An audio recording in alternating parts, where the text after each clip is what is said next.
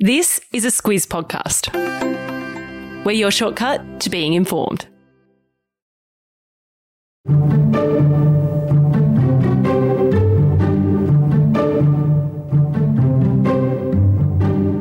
Is a part of Europe that many of us don't know much about, but it's been in the news a lot recently because Western nations are worried that Russia will invade. There's a lot of baggage that's got us to this point. So, in this Squiz shortcut, we cover the history of Ukraine's relationship with Russia, why things are at a crisis point now, and how the US, UK, and Europe are reacting. Squiz Shortcuts is the backstory to the big news stories. I'm Eliza Harvey. And I'm Claire Kimball. Claire, this is the shortcut I need in my life, so I'm really glad we're doing it. Let's start with some basic facts about Ukraine. It's the second largest European country after Russia. So, Ukraine is in the east of the European continent. It borders Russia to the east, Belarus to the north, uh, Poland, Slovakia, and Hungary to the west. Uh, and then there's Romania and Moldova to the south. And Ukraine certainly has some interesting neighbours that host Europe's strongmen leaders. And Claire, you'll note I'm saying Ukraine and not the Ukraine. Eliza, I hear. uh, Ukraine was a republic of the Soviet Union and it was known as the Ukrainian Soviet Socialist Republic. So the stuck for many people even after it became Ukraine in the 1990s. And Ukraine was one of the first Soviet republics to vote for independence. That happened in 1991, not long before the USSR broke apart entirely. And it's that link with Russia that continues to be an issue 30 years later. Yeah, the ties are deep. Ukraine became part of the Russian Empire in the 1700s, uh, and many consider it to be the birthplace of the region's Orthodox Christianity.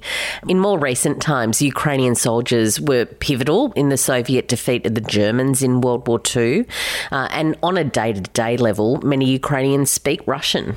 And one thing I think everyone has heard of, the Chernobyl nuclear disaster, that was in Ukraine, Claire. Yeah, that happened in April 1986. That nuclear plant is located just south of what's now the Ukrainian border uh, with Belarus. Many consider it the worst nuclear disaster the world has seen. And it also pointed to the way Moscow governed the region. Uh, there was a lot of secrecy about it. And I reckon if you ask many people where Chernobyl is, they'd probably say Russia. But nope, it's in Ukraine. Yes, I would have been one of those people, to be honest. Uh, but that also points to just how intertwined Russia and Ukraine were. In fact, Russian President Vladimir Putin has said he believes they are one nation. And of course, that gets to the heart of the issues that we're talking about now. It's Putin's belief uh, and the belief that Russians and Ukrainians are one people and that Ukrainians have never thought of themselves as anything other than Russian. Of course, there's plenty who don't agree with Putin, uh, but it really gets to the nub of what's going on right now. Yeah, that's right. And fears that Russia could invade Ukraine aren't new, and the events of 2014 onwards are required background to really understanding all of this. So let's go over that next. Claire, Russia has already invaded Ukraine in the last decade. That was back in 2014 when it annexed the Crimea region. It was the biggest land grab in Europe since World War II. Uh, that happened in March 2014. A couple of months before that, there had been a popular uprising against the Russian backed President Viktor Yanukovych. He was turfed out, and new leaders made it clear that they wanted Ukraine to become closer to the European Union. And that's when Russian soldiers moved on the Crimean Peninsula. That's in Ukraine's east, right next to Russia pro Russian forces took control of Crimea in February. Uh, in March, there was a referendum where the local population was asked to vote on who would control Crimea, uh, and 95.5% supported leaving Ukraine and joining Russia. That referendum was condemned as illegal by the West, uh, and it was important to note that Crimeans loyal to Ukraine largely boycotted that vote. Uh, nonetheless, Crimea then successfully applied to Putin to join Russia. And some listeners might remember this region and this time specifically because of what happened to Malaysia Airlines flight MH17, Claire. Yeah, that flight was carrying 38 Australians who were heading home from Europe, uh, including three kids from the West Australian Maslin family. Uh, that plane was shot down by a Russian made missile launcher in that Crimean region. Yeah, it was a dreadful incident. Uh, but needless to say, Claire, there was a lot of fighting going on in Ukraine. There sure is. And the conflict has been simmering away since 2014. Russia supported and armed anti government fighters, and those militia groups have been fighting the Ukrainian army uh, ever since, despite ceasefire agreements and deals that have been made. And the conflict so far has killed more than 14,000 people. And that brings us to the end of last year when Russian troops began massing on the Ukrainian border, Claire. Yeah, that's right. And reports say there's as many as 100,000 troops there now, uh, as well as tanks and infrastructure, that sort of thing that you would expect if you were about to launch an invasion. Uh, for Russia's part, it says that they're there on exercises and it has no plans to invade Ukraine. Which begs the bigger question why is this all happening now? Yeah, the latest trigger is the big question, and it's about whether Ukraine will join NATO. That's the North Atlantic Treaty Organisation. It's a security alliance of Western European nations, uh, the UK, the US, and Canada. Ukraine joining NATO would increase its international military backing in a big way. And obviously, that's something Russia doesn't want to see. Yeah, that's right. It doesn't want NATO setting up right on its border. It's just way too close for comfort. So, is Ukraine joining NATO? No.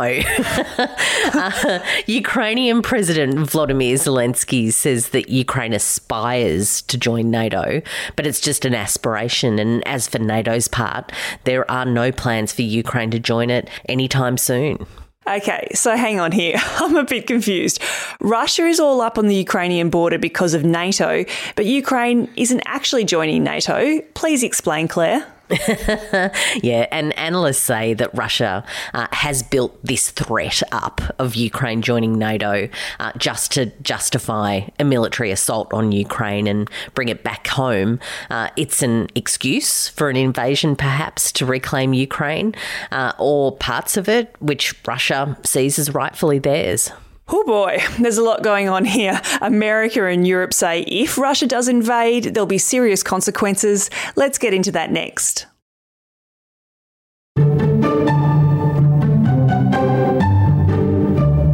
Claire, the US and other NATO allies have made it clear they have no plans to send combat troops into Ukraine itself, but they're offering support. Yeah, the US might not want to get involved in a war in Europe, uh, but it has still got 8,500 combat ready troops on alert, and they've deployed 3,000 extra soldiers to Germany, Romania, and Poland. So they're in the vicinity. Uh, but the main weapons in the West Armoury appear to be sanctions and military aid uh, in the forms of advisors and weapons. Presidents Biden and Putin have been talking, with both men issuing warnings. So the pair hadn't been talking much over the last year since Biden was inaugurated, but they have been talking recently, and there's been no breakthroughs as such. Uh, Joe Biden has threatened Putin with measures, uh, this is the quote, like none he's ever seen uh, if Ukraine is attacked. Them's fighting words. Oh, they sure are. And what could happen is the US and Western powers could obstruct Russia's access to US dollars. Yeah, and like so many things, the money really talks, and it could also cut Russia out of something called the SWIFT financial system, uh, which could effectively end Russia's ability to send and receive money from abroad. Uh, Biden has also warned that he would consider personal sanctions on Vladimir Putin and his inner circle. Uh, they'd also target the assets of the oligarchs.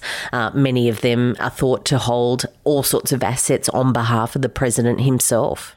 And finally, Claire, one of the key threats from the West is to prevent the opening of Russia's Nord Stream 2 gas pipeline in Germany.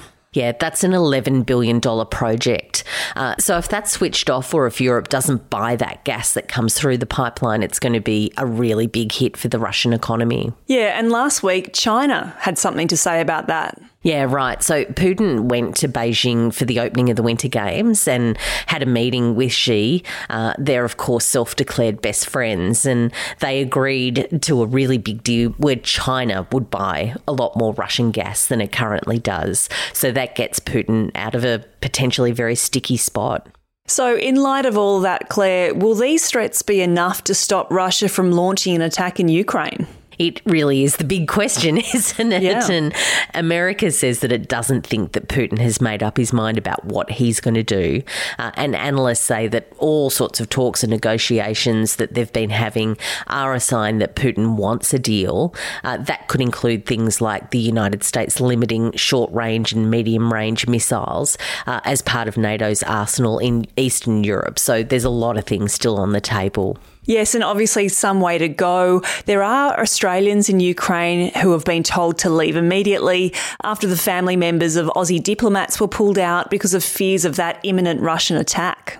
Yeah, and there's a significant Ukrainian community here. Uh, there's more than 38,000 Australians of Ukrainian descent. So there's many people with family in Ukraine. And of course, what's happening there is of big concern to many here in Australia. It's an issue we'll keep you across as it evolves. And that's your shortcut to the crisis in Ukraine. Now, on to recommendations.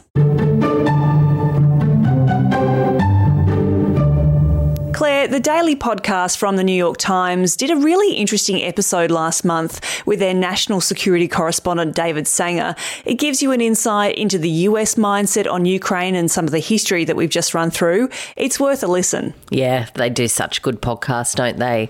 Uh, Chicken Kiev for me. Kiev, of course, is the capital of Ukraine.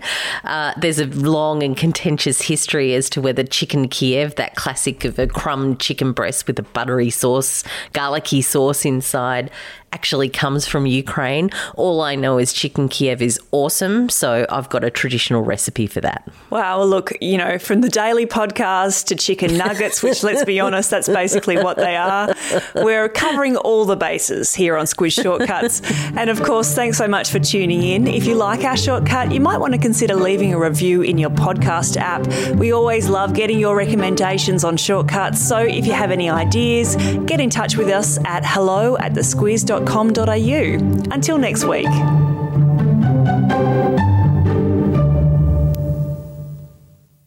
Kate Watson, co host of News Club and the Weekly Wrap, jumping in here to say thank you for listening to our podcasts first and foremost. And if you like them, we'd really appreciate it if you could share them. Tell your mates about us, tell your family, tell your barista, tell your hairdresser, whoever you think might be interested in the news that we cover. You telling people about us is still the number one way we grow. Thanks in advance.